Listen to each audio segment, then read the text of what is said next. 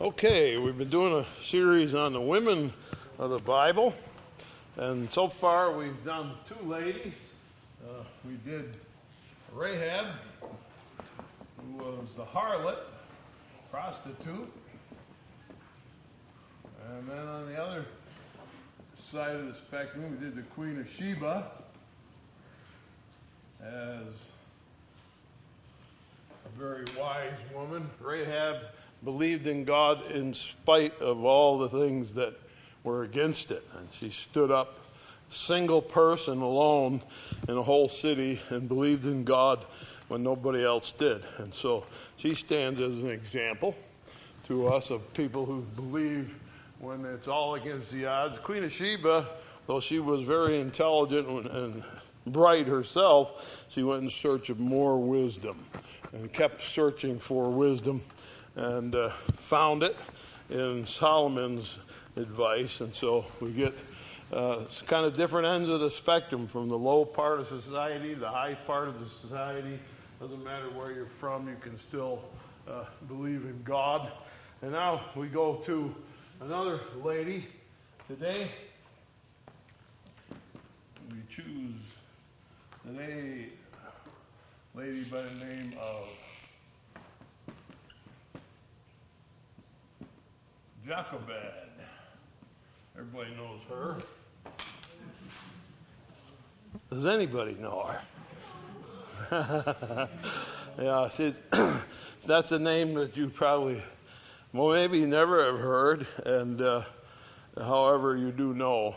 And so we come to a, a lady here, and we're going to say that her uh, service to God had to do with raising children raising children. And uh, when people ask me how to raise children, I have no advice. I got no idea.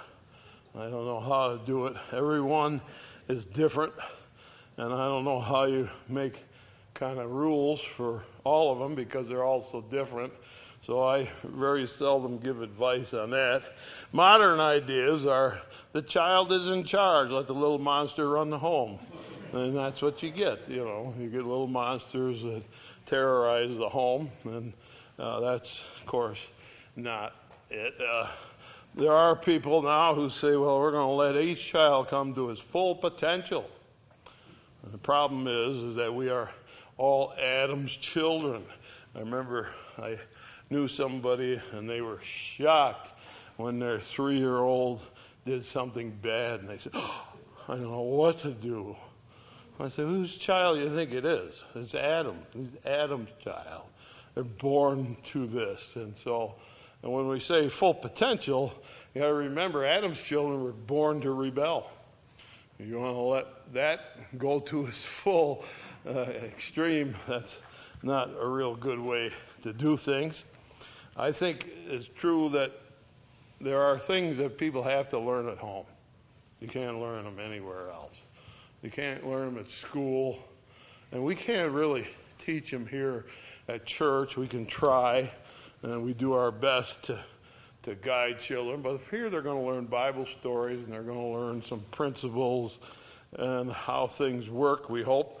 But uh, um, uh, if you want to learn how to work, you got to learn that at home. Nobody's going to teach you at school how to work. Nobody's going to give you ambition there. And it was hard for us to teach young people to work. We're not in that particular part, but uh, that's something that got to be learned at home. And there's things like that that must be learned at home. Respect for adults is an important thing that uh, children need to have, and that kind of goes. I remember my mother used to say to me, You will not speak unless you're spoken to we go into a house or somewhere, you will not speak. You will not talk unless somebody talks to you, and you'll answer their questions. and that's how it was for me growing up.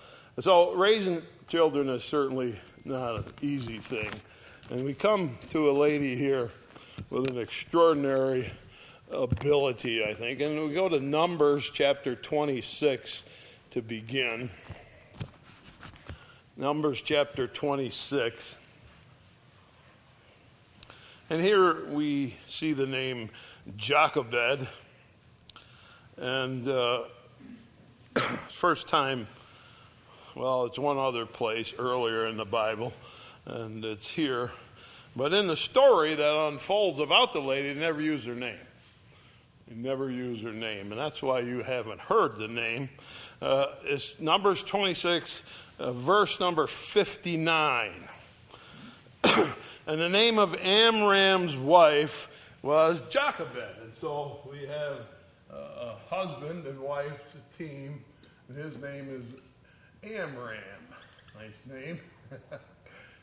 who's your mom and dad? Amram and Jochebed. Well, you know, there's different kind of names. The daughter of Levi, whom her mother bare to Levi in Egypt, and she bare unto Amram Aaron, Moses, and Miriam, their sister. And so now you know who Jochebed is. He's a mother of Moses and his brother Aaron and his sister. And so uh, the children that she uh, bore were, of course, first Miriam and then uh, uh, Aaron, and then the last one, most famous one, Moses.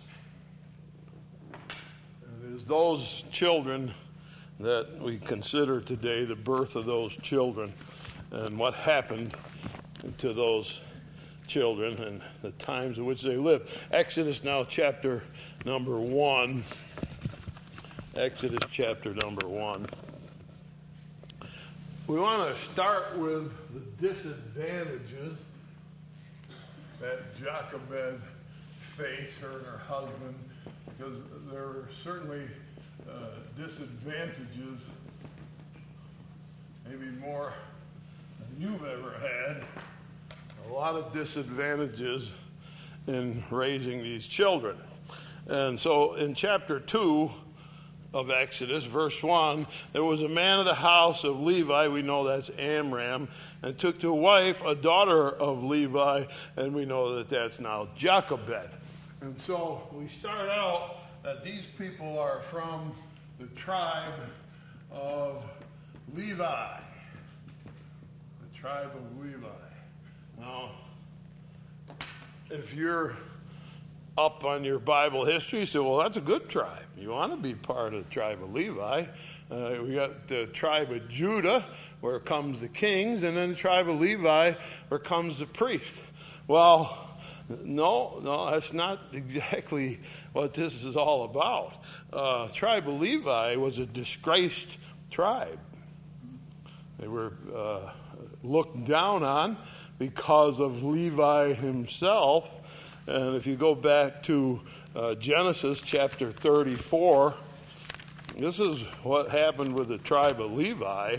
And it starts out with the founder of that tribe, uh, Levi, and him and his brother, uh, Simeon, uh, pulled a real nasty stunt, which shamed the whole family. And here we have a little story of the early tribe of Levi, Genesis 34, verse number 25. Came to pass on the third day when they were sore that the two sons of Jacob, Simeon and Levi, Dinah's brethren, each took, took each man his sword and came into the city boldly and slew all the males. See, what happened was uh, their sister was uh, forced by some people in this city. And then uh, Jacob said, Well, you know, you should marry her. And they said, Well, we want to do that. We're, we'd be happy to be married. And so uh, Levi and Simeon said, Well, you all need to be circumcised if you're going to marry our sister. So the whole town got circumcised, and then they went in and killed them all. That's why they were sore on the third day. Uh, and so he went in and killed everybody in town. Verse 26 They slew Hamor and Shechem, the, his son, with the edge of the sword, took Dinah out of Shechem's house, and went out. And the sons of Jacob came upon the slain, spoiled the city because they defiled their sister, took their sheep and their oxen and their asses, and that was in the city, that which was in the field, and all their wealth. All their little ones and their wives took they captive and spoiled even all that was in the house. They kind of went way overboard. And Jacob said to Simeon and Levi, You have troubled me to make me stink among the inhabitants of the land, among the Canaanites and the Perizzites. And I, being few in number, they shall gather themselves together against me and slay me. I shall be destroyed, I and my house. And so uh, Levi had a bad reputation, and that stuck with them for a long time.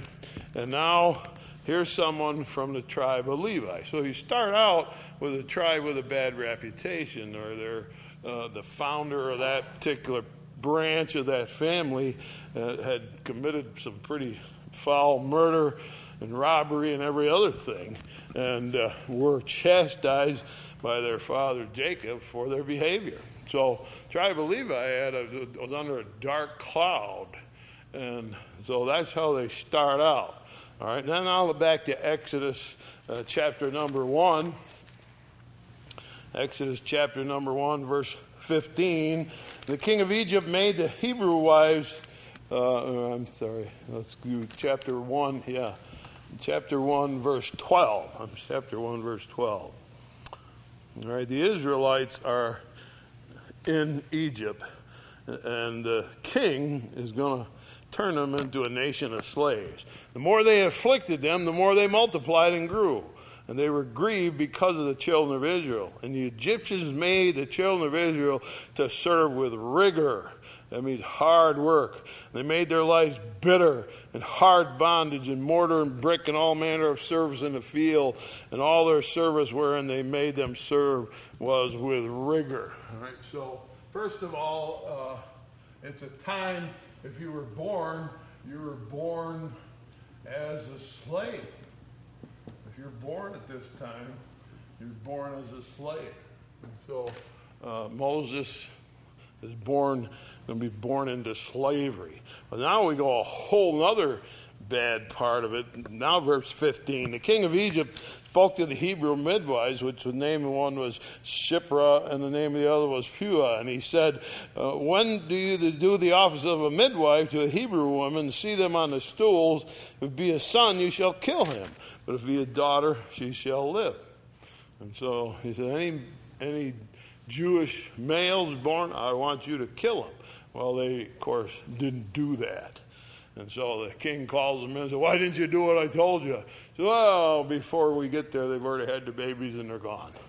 Which, of course, wasn't true, uh, but uh, they were protecting him. Verse 21 came to pass because the midwives fear God that he made them houses. And Pharaoh charged all his people, saying, Every son that is born you shall cast into the river, and every daughter you shall save alive. And so the third thing, he's born under a curse the curse is if you're a man child, if you're a boy, we're going to kill you. So, so it's a nice time to have a baby, right? Your family has kind of got a bad name. And if your child is born, going to be a slave. And then now, what happens, if he happens to be a boy, we're going to kill him. So it's pretty hard to uh, say, well, this is a great time, let's have another one. no, no, this is a hard time to have a child, and it has these three things. And so they've had two babies already. Uh, the first one being uh, Miriam, she's the oldest one, a girl, and then Aaron. And they were not born under this curse. The king hadn't set this law up that you're going to kill all male babies at that point. So they had two children, still slaves, but not born under death sentence. And you remember, of course, there was another baby born under a death sentence. That was Jesus. Jesus was born under a death sentence. Herod, who spoke to the wise man, says, I want them babies killed. And so they went and they killed the babies of Bethlehem. And it was only the angel that came to Joseph and said, Leave town tonight. Go now. And he got up and left with Mary and baby Jesus and went into Egypt. That's the only thing that saved him. Right? He was born under the same curse. Born, as soon as he's born, he's been condemned to death. So Jesus is born under that curse. Moses is born under the same curse. Okay, now we have the story that unfolds, chapter 2 and verse 2. The woman conceived and bare a son. When she saw him that he was a goodly child, she hid him three months. All right, so as baby Moses is born, he's called the goodly, uh, the beautiful child. He's beautiful. I never saw a baby yet that was ugly. Well, maybe a little. But no mama ever thought that. I've seen babies just hugging and kissing. He's the most beautiful baby. Okay, no, maybe. But uh, mothers think babies are beautiful. And that's okay. That's it's kind of the normal thing, isn't it? It's a natural part when a baby's born is beautiful. I was born with no hair like everybody else in my family. It was a long time before I had any. And then I had it for a while, and then I didn't. You know? so you know, say, oh, who's that ugly baby? Well, we're getting back there. We're all right. Um, but uh, this, she says, this is a beautiful baby. Uh, I, I love this baby. I love this baby. Now, over in Acts chapter 7, Acts chapter 7, we have someone who's telling the story of Moses. It happens to be Stephen his last sermon before uh, he's killed. He's preaching a sermon. And uh, in, in Acts chapter 7, in verse 18, till another king arose which knew not Joseph, talking about Egypt, saying, Dealt subtly with our kindred and evil entreated our fathers so that they cast out their young children to the end that they might not live. That's what the king had ordered get these babies thrown in the river. And when he was cast out, Pharaoh's daughter took him up and nourished uh, him uh, for her own son. Verse 20, which time Moses was born and was exceeding fair and nourished up in his father's house three months. And so when it says there he's exceeding fair, some of you might have in the margin of your Bible, uh, maybe you don't have a margin, but there's some Bibles have a side note. Uh, he was fair to God. He was fair to God. And so uh, God loves children. God loves children. And that's why when people play with their lives, really, it doesn't make God happy. And I don't know how he's going to handle it, but he's going to make sure every child gets what uh, they deserve, and then the people, anybody who messed with a child is going to pay dearly. Going to pay dearly. And so, uh, God said, That's a beautiful baby, too. And so they both looked at him. And so we have a mother's love. And we say, well, that, that would be normal. That would be good. That's true. Mothers should love their babies. This one loves her baby very much. Verse 3 now, back in Exodus 2. And when she could no longer hide him, she took for him an ark of bulrushes, dabbed it with slime and with pitch, and put the child therein and she laid it in the flags by the river brink. And so he's three months old. You can't keep him from screaming and yelling and making noise. We got to get him out of the house. We're going to be discovered because we're supposed to drown him. And so she makes a little ark. It's called an ark here because it's a thing of becomes a thing of safety of rushes. She made a basket. What she made, and put it pitch all over it and slime, and uh, so it would float. She put the child in and laid it in the cattails, really, what it is by the river's bank. And so that's extraordinary thing to do. Now, look over at uh, Hebrews chapter 11. Because we're going to open up a new chapter on what's going on here, a new chapter on what's going on and what was in their minds when they put that baby in a, in a little basket and floated him in the river. You understand, this is the Nile River. So there would be in it crocodiles. Lots of crocodiles in the Nile River. See, who's going to put your baby in the river? uh, they do say, I do not believe it, but they say that, that certain type of cattails the crocodiles don't like and they'll stay out of them. And, and uh, I don't know. I think that's stretching. If a crocodile's hungry, go wherever he wants, Get whatever he feels like taking. But here's what this says here uh, Hebrews chapter 11, verse 23. By faith, Moses, when he was born, was hid three months of his parents because they saw he was a proper child.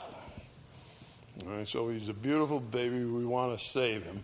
And they were not afraid of the king's commandment. And I think that's a beautiful thing to have said of you. Uh, so the king says, well, We're going to kill your babies. Your baby's born, we're going to kill him. Ain't killing my baby.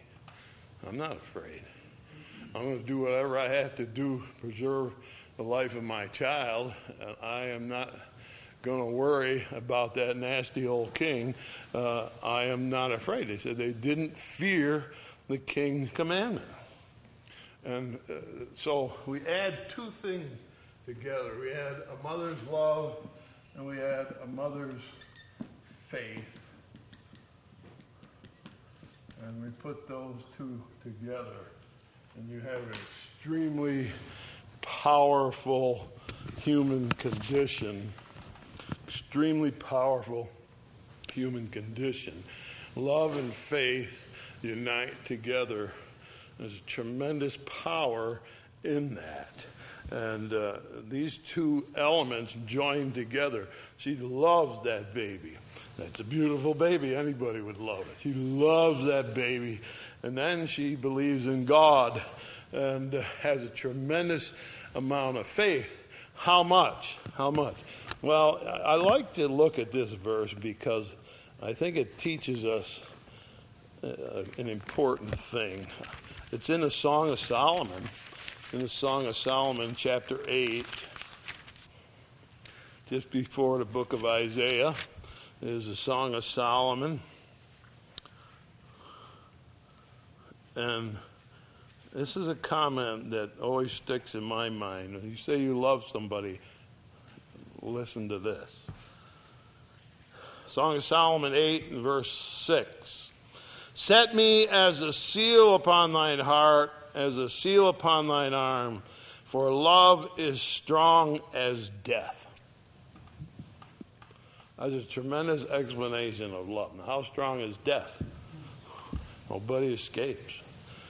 Nobody escapes.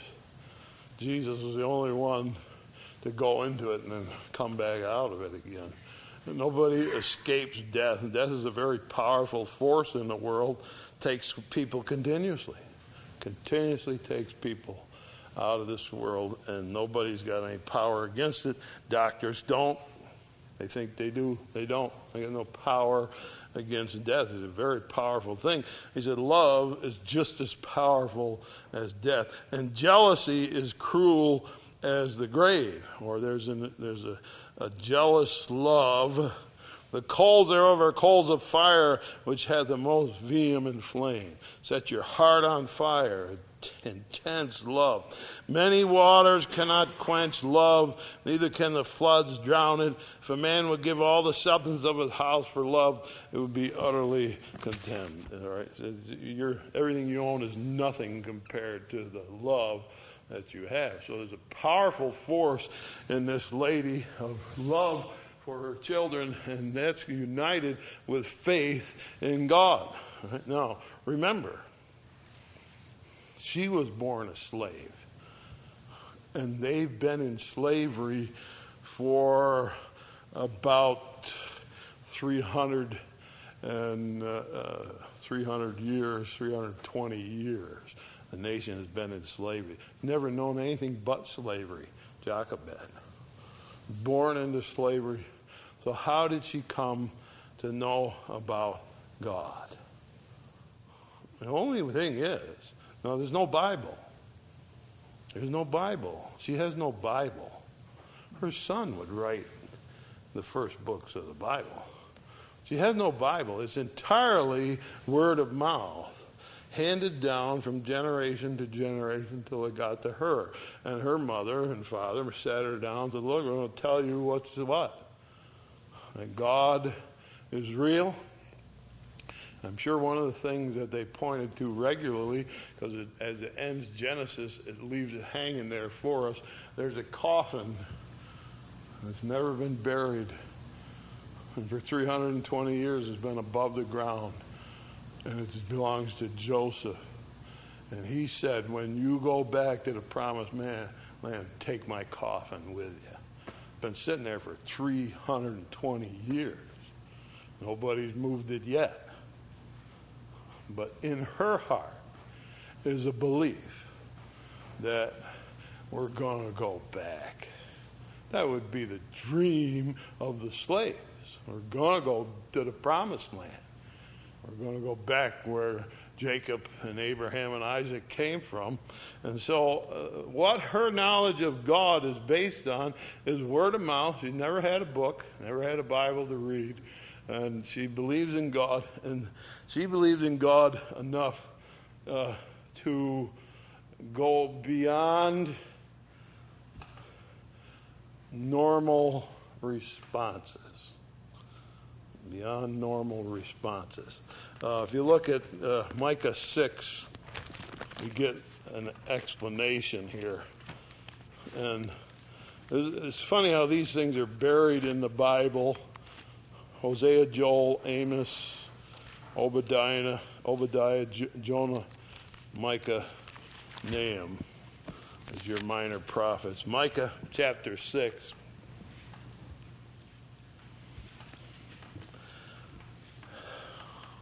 This is God's point of view about Jochebed's children. Micah 6, verse 4. For I brought thee up out of the land of Egypt, redeemed thee out of the house of servants, and I sent before thee Moses and Aaron and Miriam. And so, these three children of Jochebed were God sent. God sent these children. Now, the question is you decide for yourself. The question is did Jochebed know what was going to happen to these children?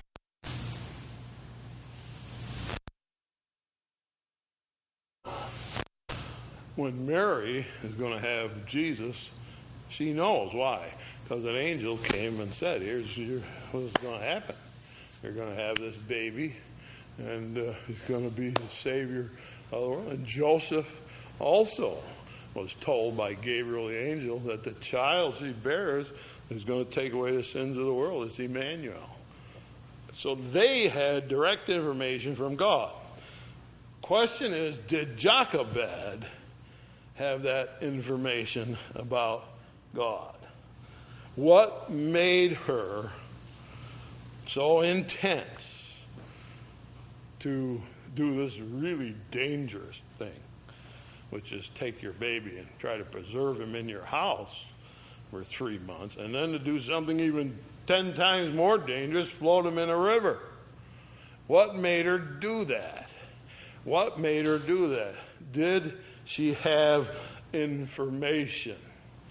Did she have information somewhere? Did God say to her, hey, hey, uh, uh, what about him? In the basket in the Nile River? Did she know?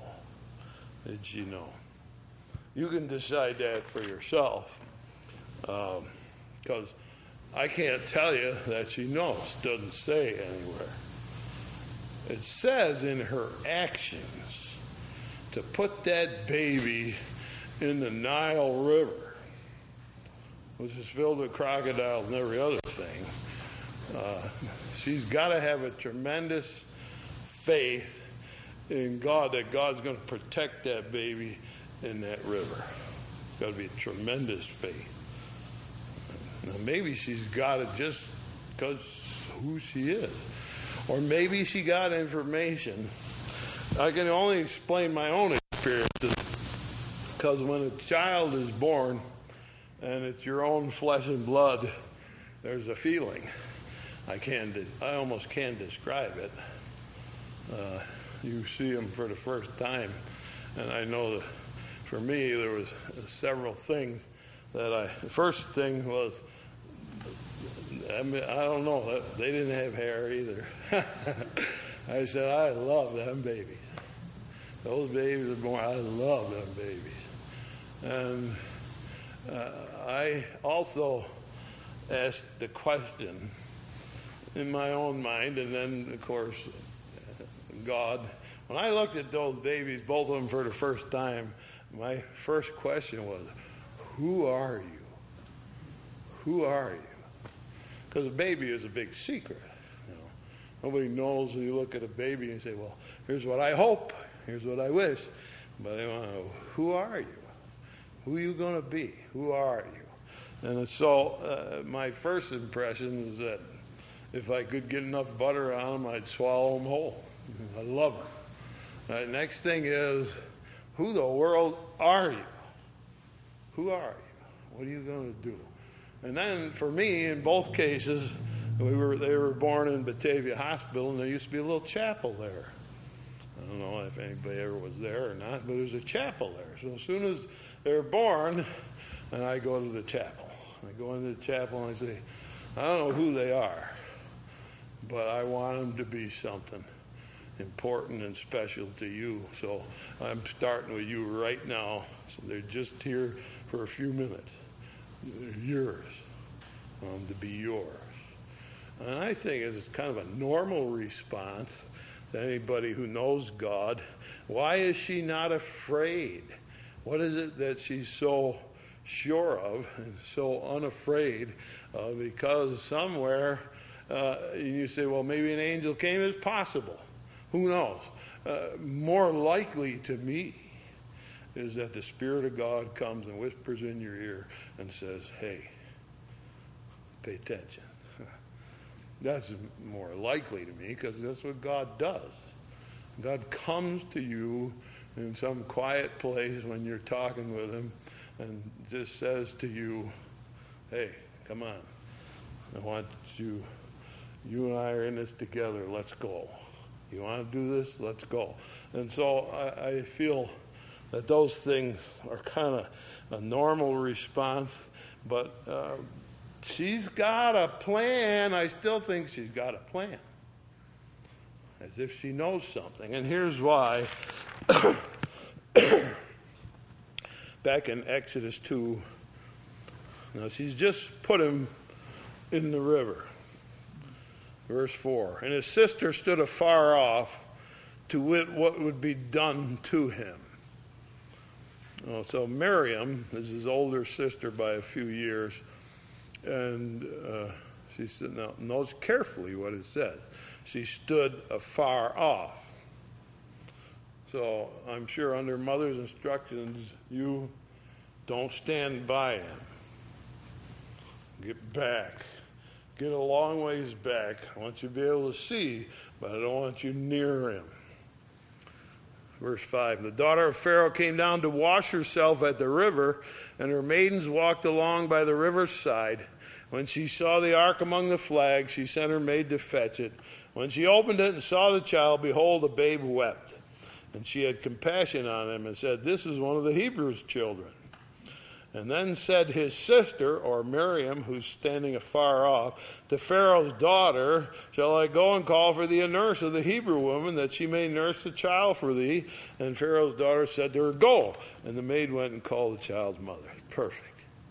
You talk about when a plan comes together. you see, I think it's obvious to me kind of when you read this. Say, well, they knew that Pharaoh's daughter must have washed in that place in the river. So put the little girl back. We don't want the little girl to be identified with the baby. We want the baby unidentified. And so a little girl just happens to be walking by. All right. And so she never put the two together. She didn't say, Oh, you're his sister. She didn't do that. She just came walking along as the baby's crying and said, Do you need a nurse for that baby? Yeah, yeah, I know, I'll, I'll go get him. And she brings his mother. Perfect, genius plan. And so I do think that she knew something. She also fearlessly, says she's not afraid, says, you know, if he's going to live, uh, we're going to have to get him somewhere safe. And I can't think of any place safer than in Pharaoh's house. in Pharaoh's house. This lady is believed to have a fairly good reputation. She lived in her own castle. She didn't live in Pharaoh's house exactly. She had her own castle, which is more common in those days. And so uh, uh, she's going to raise the, the boy, Jochebed is going to raise him. He's going to raise this boy. And that's a pretty special thing that she gets to do. And I think they had inclination, whether it was that kind of meeting or not, I can't explain, but it certainly does appear that uh, they knew what was going on. And so, um, as he goes into that home, to his own mother's home, she's going to teach him and just pour herself into that boy. And she's going to give him everything that she was given so that he believes sufficiently. Now, something happens again back in Hebrews 11. It says, By faith, when he was come to years, by faith, Moses, when he was come to years, refused to be called the son of Pharaoh's daughter.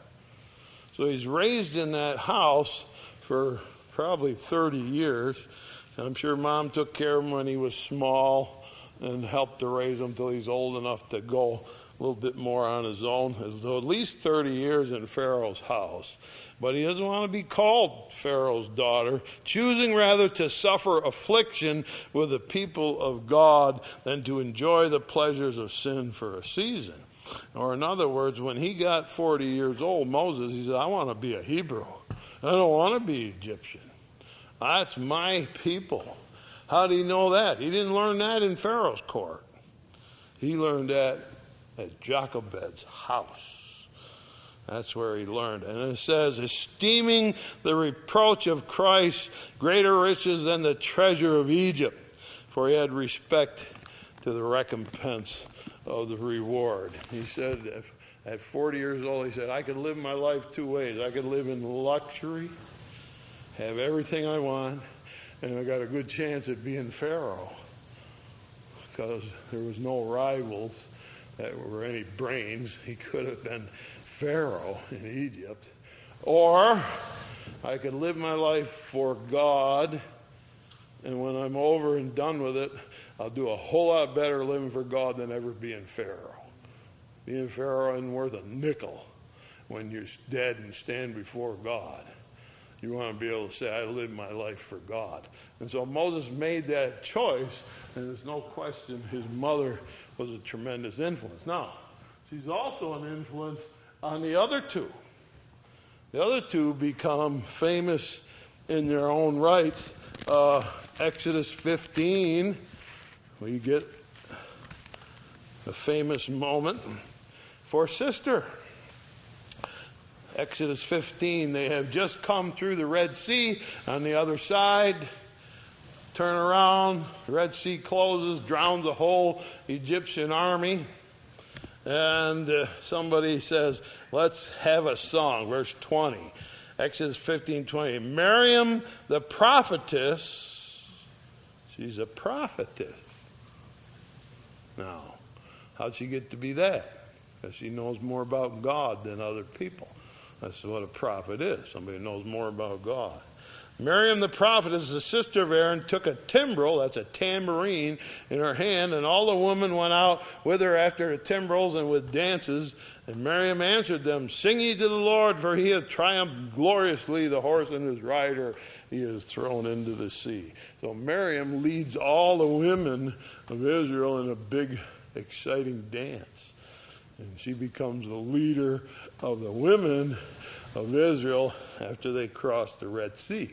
And she's a prominent person there uh, because she's learned from the same mother. All right. Of course, Aaron, the brother, is also one of those people who will have learned Exodus chapter 4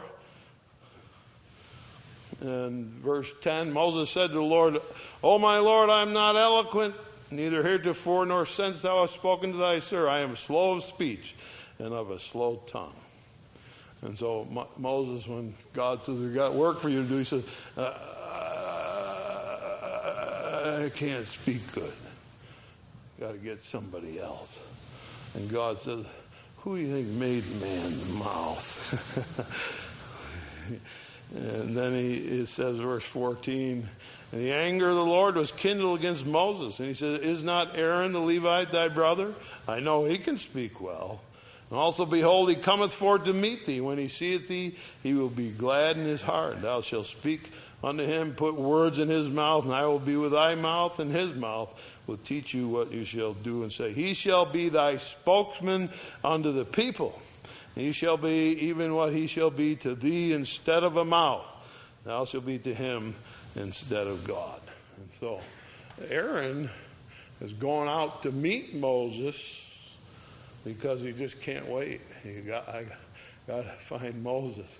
I think the day has come, and the day had come. Now Moses is going to step up, lead the children of Israel. Right? So uh, they're both born under the curse of death, our Savior, and and Yet, uh, he's raised right in Pharaoh's house, right under Pharaoh's nose, in the lion's den. And I think there's a very important concept for us to think about here because we hear a lot of despair in these days coming from Christians. I hear a lot of despair coming from Christians it has to do with the government and government policy and what the government's doing. And I want you to take notice of this. Uh, there is a government policy in effect in Egypt.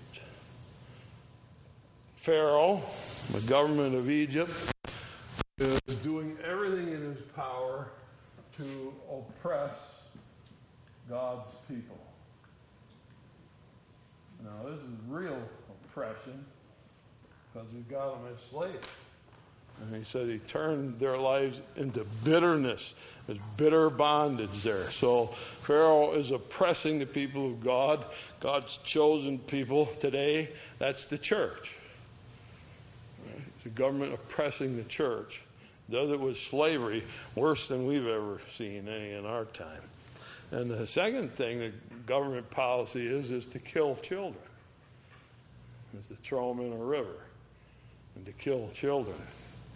And we have same government policies today. We don't throw them in a river. We get them before they're even old enough to throw in a river. And so we have same kind of government policy, oppressing the church and uh, doing their best. Government does their best to kill children. And I want you to see is God stopped by that? Not one bit. Is God disadvantaged by the government policies of Egypt? Not one bit. Matter of fact, he chose the most difficult time, which is when babies were supposed to be murdered as soon as they're born. And he said, now timing is perfect. I'm going to bring a baby into that house. This woman I can trust. And her husband I can trust. I'm going to put a baby in a house born under the curse of death. And you're going to say, that's the worst time. No, God said, that's my time. It's perfect. I'm going to put my baby right in the middle of that oppression and of those government policies that oppress. And then here's what else I'm going to do I'm going to raise him in Pharaoh's house. He's going to grow up in the government housing. I'm going to raise up the man who will deliver it right under the nose of the government. Was God disadvantaged? Not one bit. Matter of fact, he worked it out perfectly and made it so that the hardest times, when the government positives were the worst, the hardest time, they said, now it's perfect time. And so, as the mother says of her and her, and her husband, they didn't fear the king. Didn't fear the king. We're not afraid of that.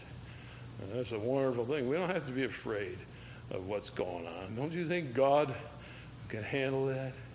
He can put Moses in the middle of that. And then born in the worst, you think it'd be the worst time to be born. He's born right in the middle of it. Parents fearlessly won't care about government policy. We're going to save this baby because God needs these children. And so Aaron becomes the high priest in the family, uh, and the, the tribe of Levi, ever after Aaron, is considered the holy tribe because of Aaron. Right? So they changed the reputation of the tribe of Levi with Aaron. And Moses, of course, his brother. And so it certainly shows that in a time of extreme government oppression, God said, that's nothing. Watch this. He brings a deliverer into the world. And if you want to say the greatest people in the world is Jesus Christ, you've got no argument from me. He's obviously. Who's the second greatest man? Probably Moses. In the history of the world, Moses uh, led a nation free, but he gave us the Bible. He told us about the beginning of the world. He took God's law, put it into our hand. He taught us about sin. He taught us about all kinds of things because he was educated in all the ways of the Egyptians. The Bible said he had an education in all the wisdom of the Egyptians. And he was a scribe, an author, a lawyer, if you will a writer. And he wrote the most profound things. In the beginning, God created the heavens and the earth. And the earth was without form and void, and darkness was upon the face of the deep. It's masterful. It's perfect. Nothing explains like Moses. Now he's telling his own story. He doesn't even give you his mother's name. Because why do you think he didn't say, and my mom Jochebed hid me in the bushes? He didn't say that. Why? Because he knew how it was that he got to be hid in the bushes was God. God sent him. God put him in that basket. God kept him safely among the crocodiles in the Nile River. God kept him there. He knew it was God. And so you say, well, you're not respecting your mother. Oh, yes, he is. He tells a wonderful story. He tells a wonderful story. But he takes her name out of it and his father's name out of it because he wants to make sure that you are clear. How did this happen? It got so bad. The government policy was so oppressive and so evil. Drown these babies in a river. Didn't stop God for a minute. He sent Everest his deliverer right into the middle of it and brought him up right under Pharaoh's nose. It's perfect. It's wonderful to show how God's power overcomes no matter how bad it gets. He always overcomes. What do you think happened with Jesus? Same thing. He's born under a curse. He's hated by the people who refuse to accept who he is. And you're thinking, man, how bad can it get? Well, it got worse than you thought. They killed him. Did it turn out to be bad? Nah. It was magnificent. It was a magnificent victory in the midst of the most governmental interfering time in one of the history of the world. The Roman Empire uh, holds its power over the Jews, and the Jews reject God for rules and regulations. And you say, what's going on? The government is corrupt and, and uh, uh, the religious people are corrupt. That's when Jesus is born. That's when Jesus grows up. When Jesus does his best when things are the worst. And so, uh, don't be afraid. Do not be afraid. There's no reason to. God is well in control. What's he going to do? I don't know. He didn't tell me. Right? But I know from what we see here and from what we know about the Bible, he is not hindered by government. Not one bit. Not one bit. All right? He's perfectly capable of doing what he wants. It doesn't matter what the governments are. And the Bible says, How does God consider the nations? And he said, Well, it's like one drop in a bucket. Put a drop of water in a bucket and you can't even lick it out because it's nothing. He says, like dust on a scale, it makes no difference.